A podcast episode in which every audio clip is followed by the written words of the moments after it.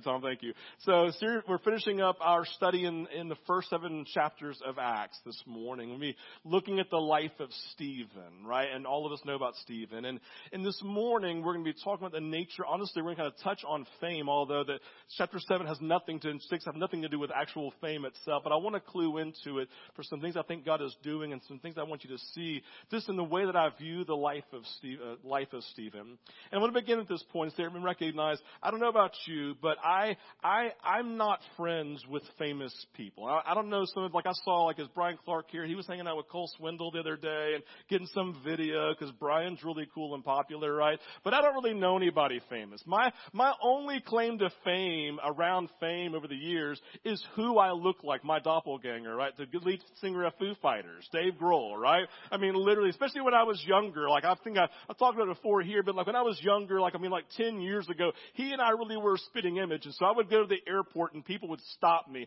I went to the concert one time and people were nonstop taking pictures with me all night. One girl started like literally hyperventilating when I walked by her because she thought I'm literally, that's a hundred percent true story. She's like, oh my God, oh my God. Like, I'm not him, I'm not him, I'm not Dave Grohl, right? And so you can go look it up, lead singer of the Foo Fighters. We used to like, just like twins, right?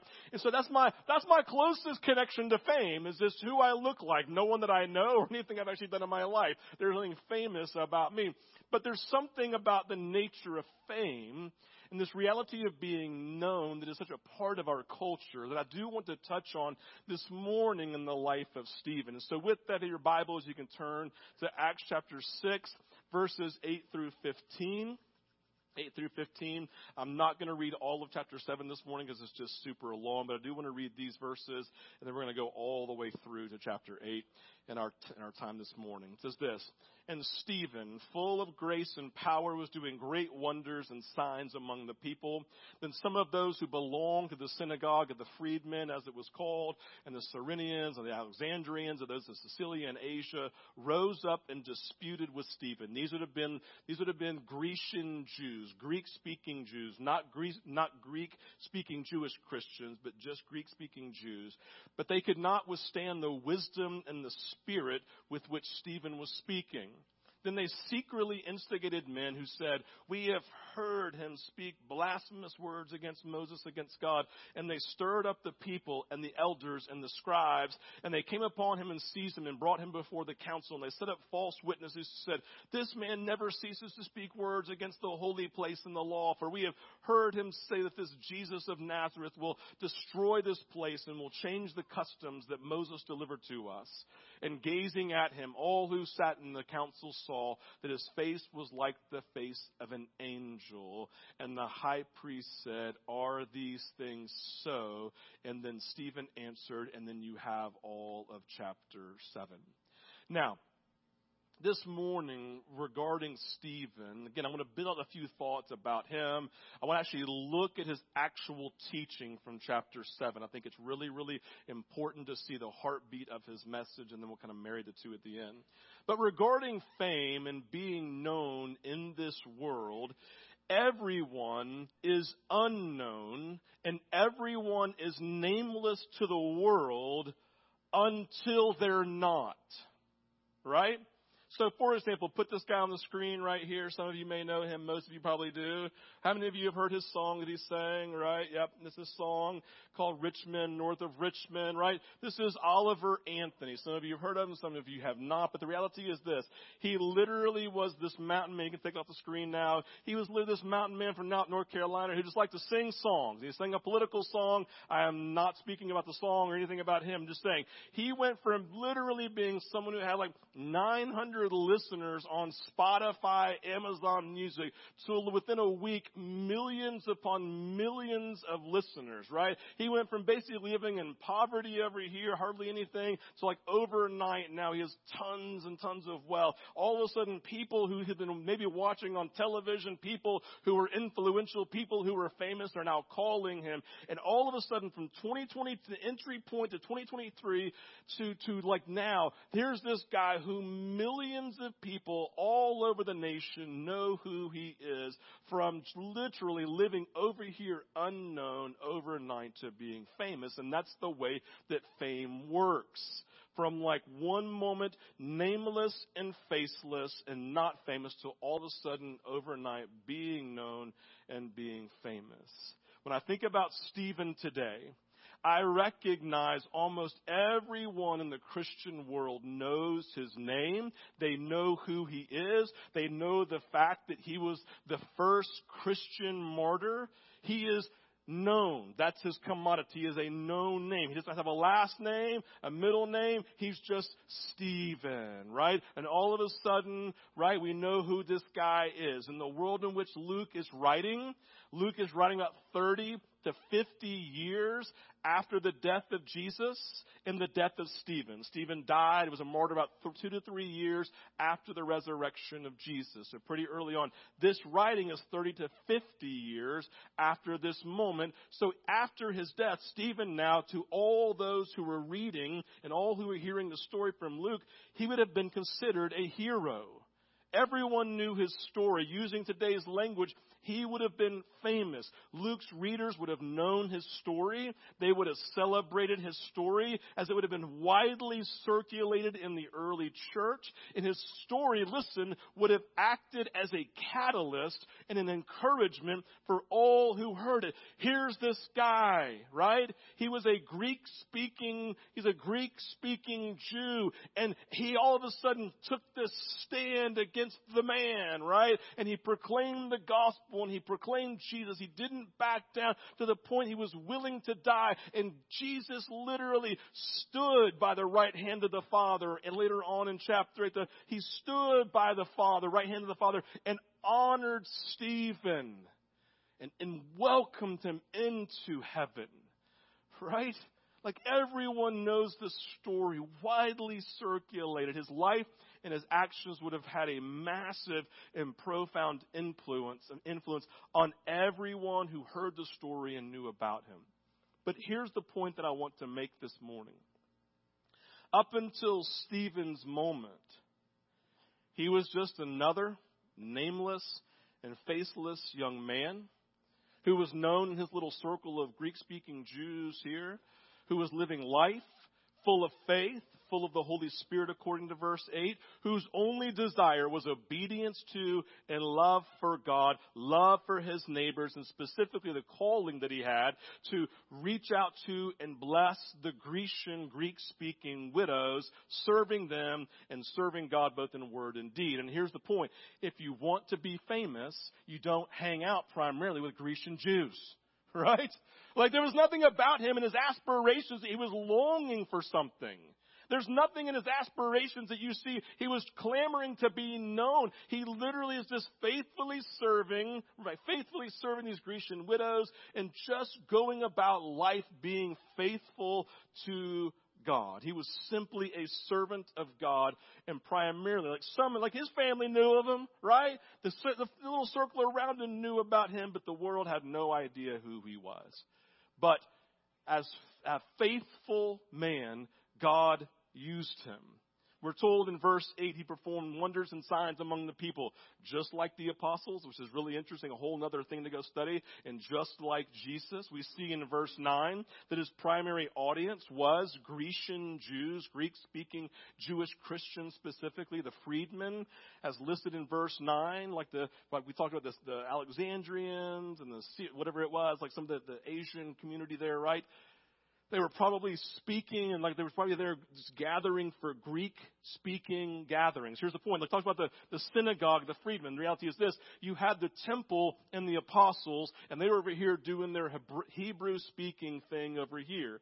But they probably had their own little section over here, the synagogues of the Greek speakers, right? Because Greek people couldn't speak Hebrew, so they have their own little hangout. You ever passed by those churches or been one of those churches that has, it has the English speaking service at 11 and then a Spanish speaking service at like 1? That's probably what's happening right here. They couldn't speak Hebrew, so they had their own little smaller hangout over here and they were just doing life speaking Greek and probably proclaiming what the apostles been proclaiming over here and doing it over here so everyone could be on the same page. So they weren't, they weren't in the big show, right? They were in the small show even. So he's hanging out in the small show. He's hanging out with Grecian, just Grecian widows, right? With no aspirations of being known. And as we can tell here, all of a sudden he becomes known.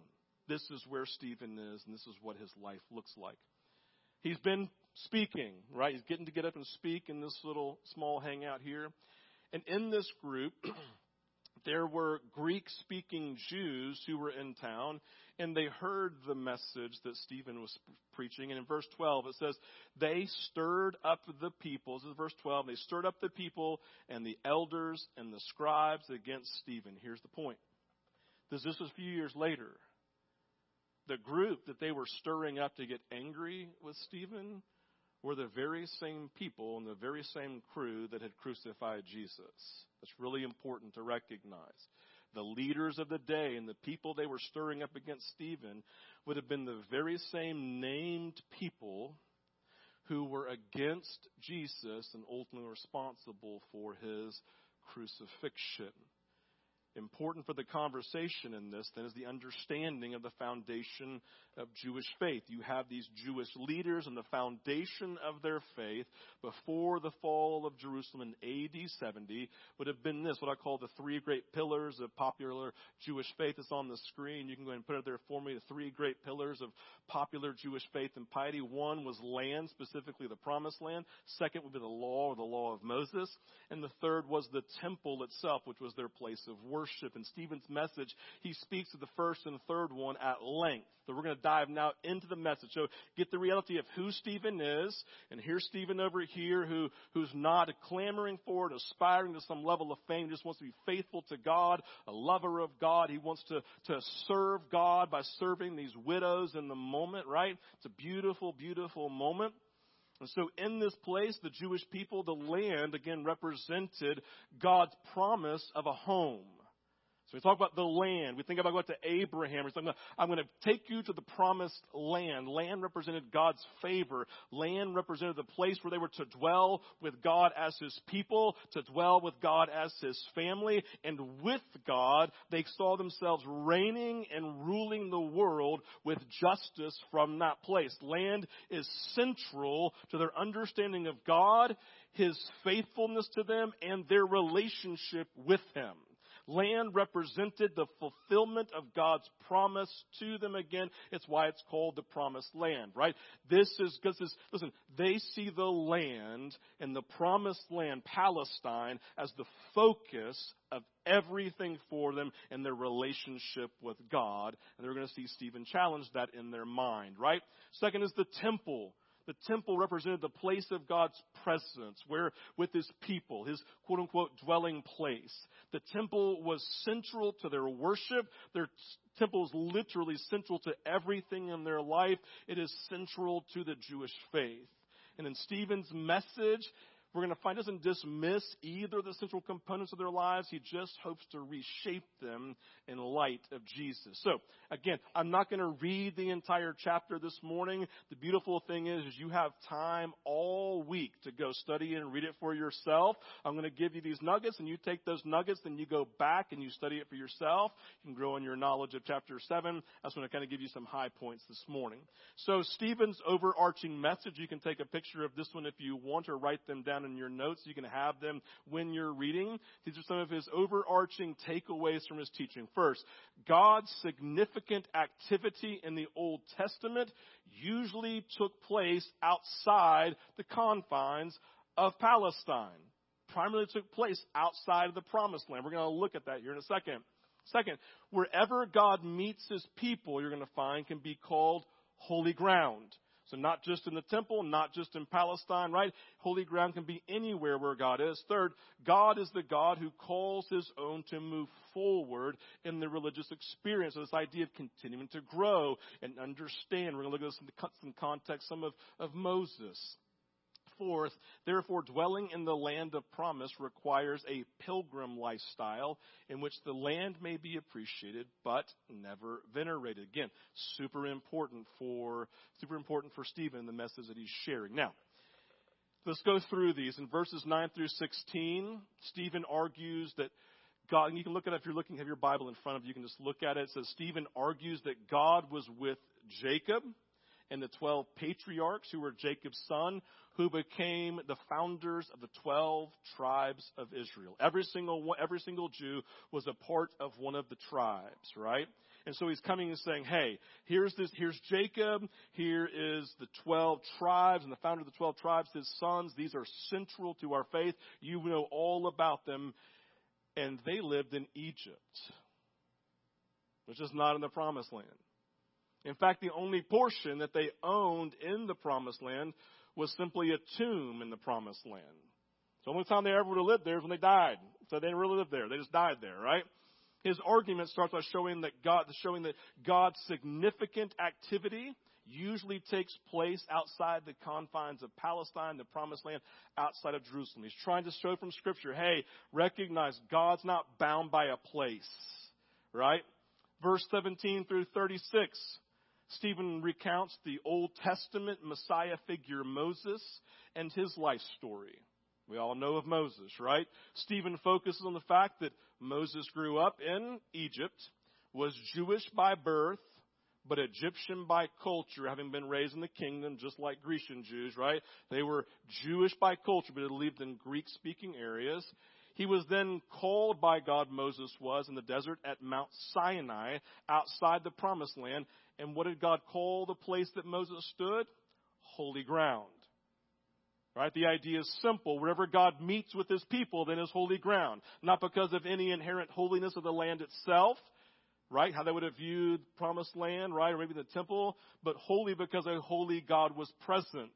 And he then ends by telling the story of Moses as a Messiah figure, the deliverer of his people, who did signs and wonders that point everyone to the fact of God's presence and God's intervention and God's salvation. It would not have been lost on the hearers, and it's the same language used by the early church to describe Jesus. So he's trying to awaken to the fact of who Moses was outside of Jerusalem, the promised land, outside of the temple, right? I want you to begin to see that Moses was a Messiah type figure, much like Jesus. Let's get on verses 44 through 50. Stephen then focuses on the tabernacle. Focus on the tabernacle as the expression of worship during their wilderness time post Egypt pre promised land.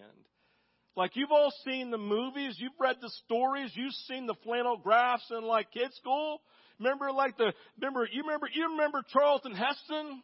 Right? You remember, man, he goes in, he's got his hair off like this, and he's up there talking to Pharaoh, and they all leave, and they go through the Red Sea, but they then sin, and so God sends us on this like eternal journey, what they call the wilderness time, but God was with them, Remember, they would say they built the tabernacle. It's just a tent of meeting. It was like literally a tent. And they would place it, and literally people would sit there and watch as the presence of God would hover, and then the presence of God would descend. They could literally see the physical, tangible presence of God rising and upon this tent. And so Stephen's just coming and saying, listen, we have so venerated the temple, but don't forget, we venerated the understanding that God's Spirit, like listen, God's presence would rise and fall on a tent in the wilderness outside of the promised land. Just trying to paint this picture of like, stop putting God in a box, right? And that's a message for us today, isn't it? We venerate and make certain places and things and moments holy. But the reality is, wherever you are with a holy God can be a holy place and a holy moment and a holy time. It's a beautiful place. And so it begins to like break down the walls of who is God and where is His presence and how can He move. Like this moment right here with with like an angel, Julia, singing for us in worship is no more holy than me sitting in this is a terrible picture, I'm sorry, but me sitting in my boxers, right? In my chair in my office and just inviting God's Spirit to flow or sitting around the dinner table at Mellow Mushroom with friends and talking about Jesus and asking His Spirit to come, right?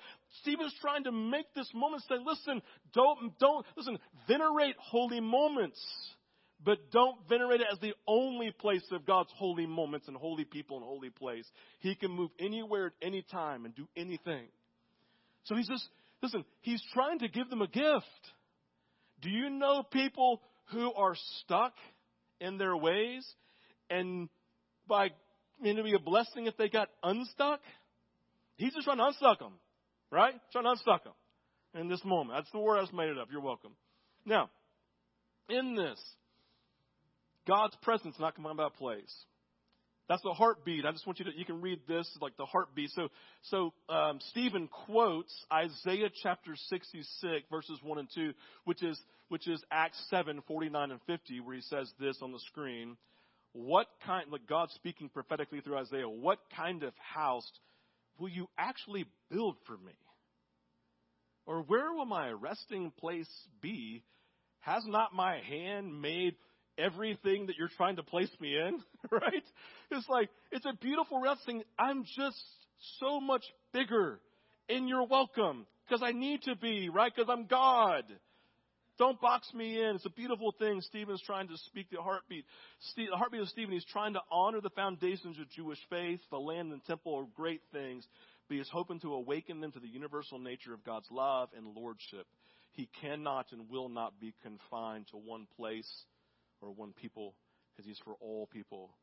Also, at the heart of Stephen's message, as alluded to earlier, is the linking of Moses to, to Jesus. This is that verse 37 through 38. You can see it on the screen.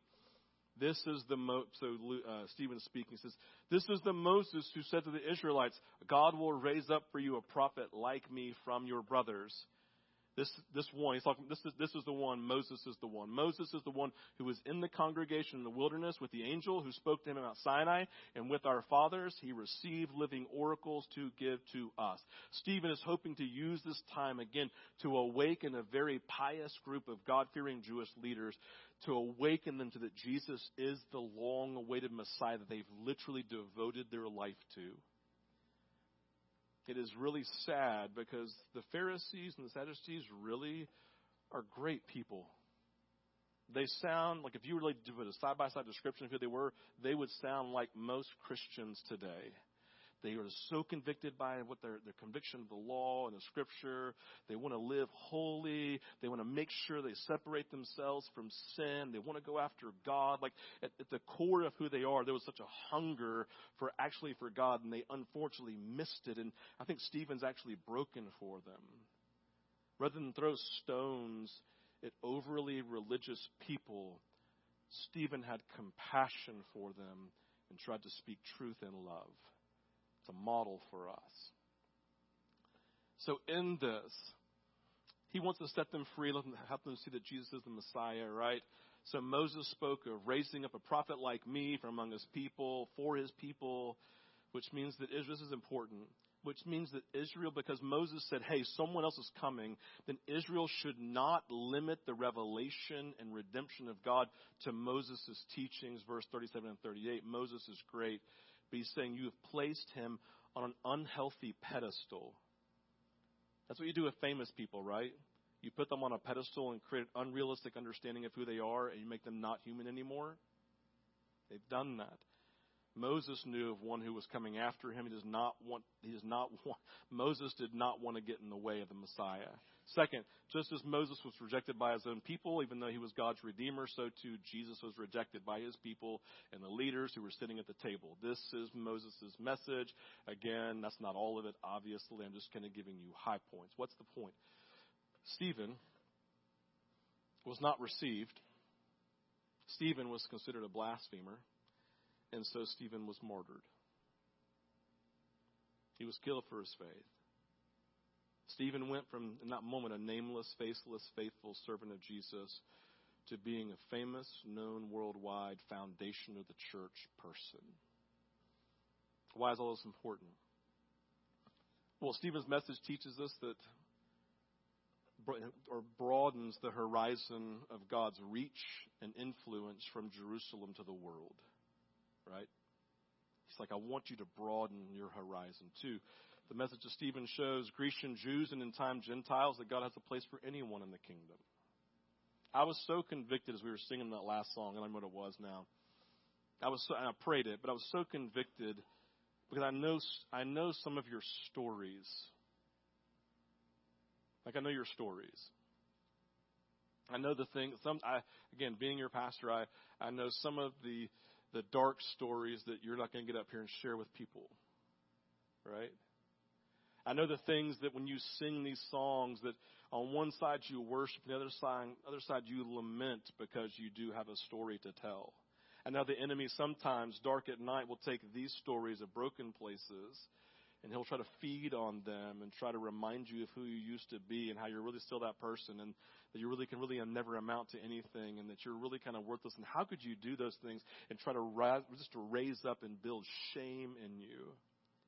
As we sang this song, I just was thinking of Stephen fighting in the moment and just saying, no, no, God has a place for anyone in the kingdom.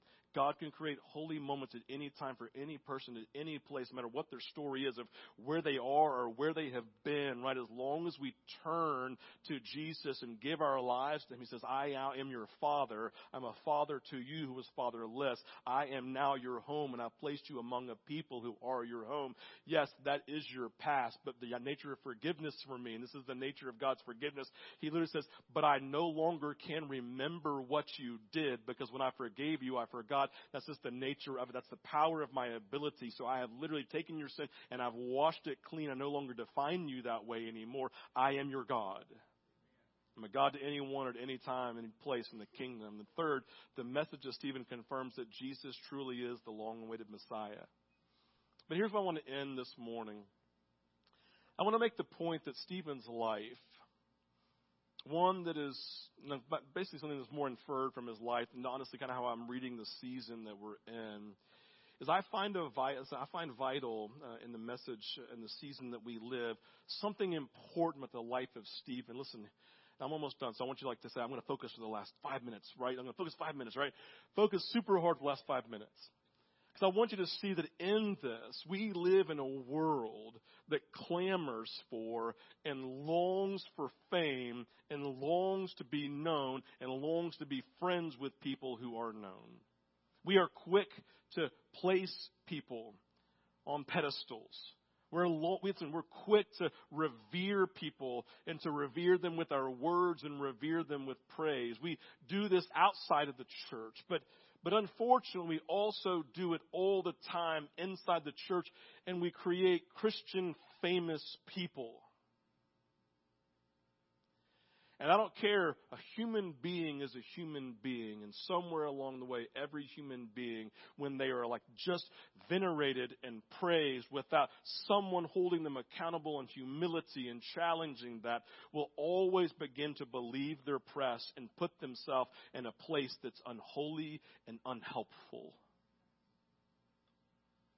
I don't know about you, but over the last I mean, for a long time now, but over the last couple of months specifically, people who I have, have respected greatly have fallen with saying there's decades. I think about the Ravi Zacharias story from several years ago. I'm like, that's the one that says messed with my head nonstop. Here's this guy who is impacting the kingdom supposedly. People are speaking here and doing all of these things. He's impacting people worldwide and living this whole delusional life of defending self and claiming, listen, for this whole separate life and believing a lie, a delusion and saying, no, no, this is okay because I'm so important.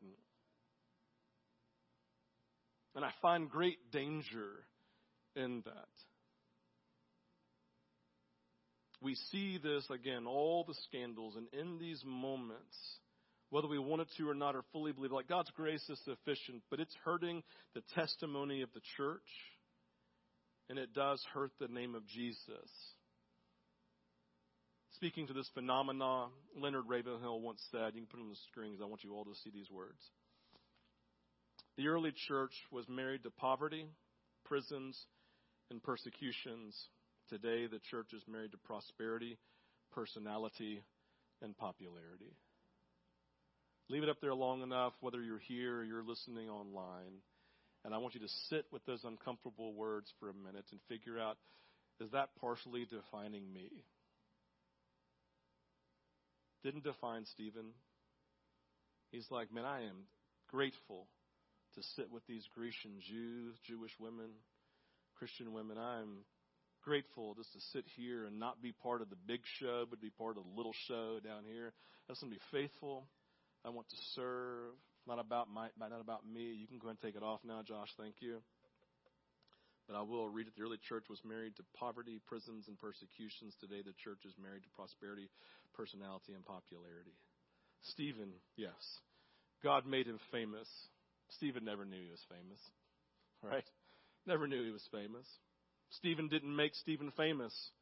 He didn't, he didn't like all of a sudden start posting his great stories of serving the Grecian Jews on his social media pages to get likes, right? He didn't put the moment where he was prayed for, the picture of him getting prayed for by the apostles, and put it on, just drop it there with no words just to see how people would respond, right? So he can get his likes and like all of a sudden be somebody, right? He wasn't clamoring. He wasn't going after, right? He just wanted, I just want to be faithful. I just want to love God and I want to love my neighbor, right? He became famous. But it wasn't his aspiration. I will tell you, as I look at the life of Stephen, I was just undone by his fame. I was undone by that, just the impact he has worldwide, right? But I recognized he was just a kid, right? He was just a kid, right? Who was just living his life, being faithful to God, saying, yes, I will go serve the least of the least with the Grecian Jewish women, and I'm going to love it, right? Grecian Jewish women, I'm just going to love them more. I'm going to give myself wholeheartedly. I'm going to go to the little show and get a chance just to proclaim the gospel. I'm going to proclaim a truth about Jesus. I'm going to try to use this truth to awaken religious people because I'm so broken for them because they're so missing the understanding of the Messiah and they just want to be faithful to God and preach the message and be faithful here. And God, you do what you do to the point that literally when Stephen says, I looked up, he said, I looked up and I saw to heaven and I saw Jesus standing at the right hand of the Father, right? And his face was glowing, right? And it's like, oh, and God received him. We live, and we're supposed to live for an audience of one. And it's supposed to be enough. This is not the heartbeat of what Stephen's trying to get at Luke 7, and I know that, right? I'm reaching for this one, but I just feel it's so important. I feel it's so important because it is true about him. The message that that Stephen preached and the takeaways that I shared with you, dive into those. Those are the heartbeat of Scripture. But I think in our culture, in today's moment, this message, I believe tomorrow, and I think Tammy, Tammy and I talked this week. Tammy Hutchins, our good friend, we talked on Monday, and I, I was, I was just, I was just like like, you know how does you just ooze these thoughts off of you, what God's Spirit's teaching you, right? And I said, I believe it is the nameless and the faceless generation who will be used by God, who are just faithful, God-fearing servants of the Lord that will be used to bring about the great movement of God's Spirit in the end days. And she's like, did you hear my message from Asbury last week? I said, no, just, that's what I preached, right? It was super cool, right? This idea, the nameless and the faceless, the people who are unknown but are just faithful, who are known by Jesus. And I want to invite you to be one. Now, this is a total like herky jerky moment. You got these envelopes on the way in, right? It has nothing to do with my message. But it has something to do with Stephen. Remember we talked about the Kupa last week, the idea they would go around and they would um, take up money in goods every single Monday. They would bring them to people who knew what was happening among the, the, the, the widows and the poor, and they would then take that money and then they would distribute it to those who had need in the body of Christ, right? And they would just kind of care for and do family together. This is our year end offering. I know we're getting to the end of the year. Our year end offering this year is above and beyond your normal tithes and offerings. So there's two separate things you're giving to normal vintage giving and then for our year end gift. Why am I putting out here today? Because we want to practice the kupa at Christmas. So, some of you are supposed to give to this.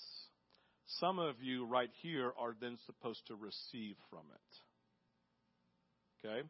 So, here's what we're doing. We'll get more details to you later. But if you're at a place a financial need at the end of this season, you come and say, I can't pay my bills, I can't pay for a light. And we're not gonna, we're not going to go pay for your Sports Illustrated, you know, thing, right? The magazine.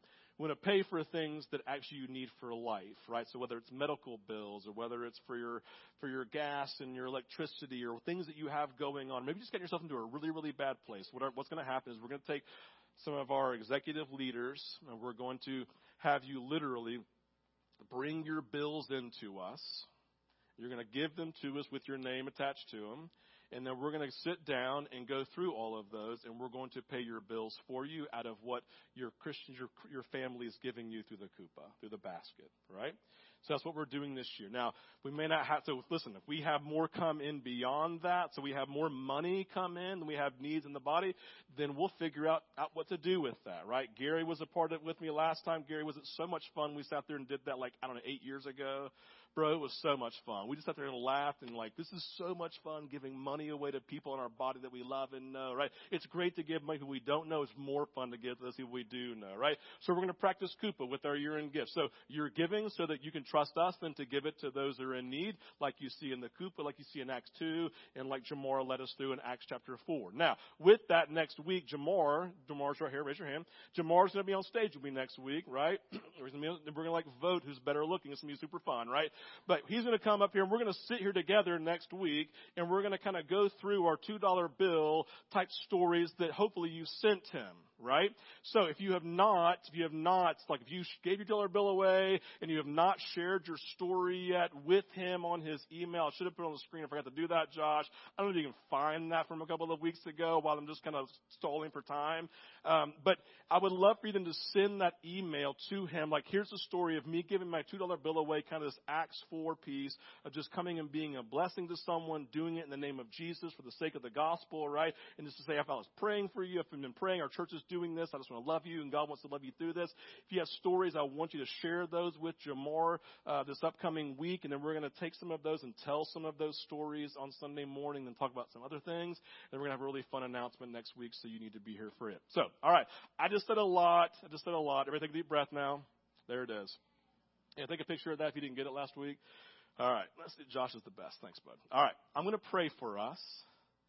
And I'm going to invite you to respond as the Lord leads, right? If you come this morning and we have our offering baskets for an expression of worship, we have our um, elements here for communion. If you want to take communion, if you just want to stare here at Jesus holding the lamb, right? This picture for Stand Sunday that Laura has painted for us, the idea that Jesus, He's just a God who carries His children who are in need. And maybe it's about Stand Sunday, but maybe it's actually about you this morning and recognizing, man, I just need God to kind of hold me this morning. Great. Let's let Him do that. Um, Julia and Jane, don't go and come forward, guys, while I'm talking. Um, and they're going to lead us this morning in worship. I just encourage you to take a deep breath, rest before the Lord. Ministry teams will be on both sides. If you come this morning in need of Jesus in any area of your life, they want to pray for you. Okay? So let me pray for us, and then we will end our service. Father, we thank you for today. We thank you for your presence with us. We thank you just for the testimony of Stephen. We thank you for the gospel message you proclaimed, Jesus, of, of you being present at all places at all times. You were in the temple, but you were also everywhere else, and that you love to give the promised land, but you're present with anybody in any land that they're in. And that as the tabernacle is going all over the place, that Lord, you've called people to live missionally, and you promise to be with them, God, whether they're literally in Turkey and Istanbul serving you, Jesus, whether they're in India, whether they're in Scotland, God, whether they're in Dallas, Georgia, you commit to be with them, to lead them, and to guide them, and to create holy moments for them as they live the faithful life that Stephen modeled for us. So, Jesus, we love you. Come and have your way. We pray this in your name. Amen and amen. We all respond as the Lord leads.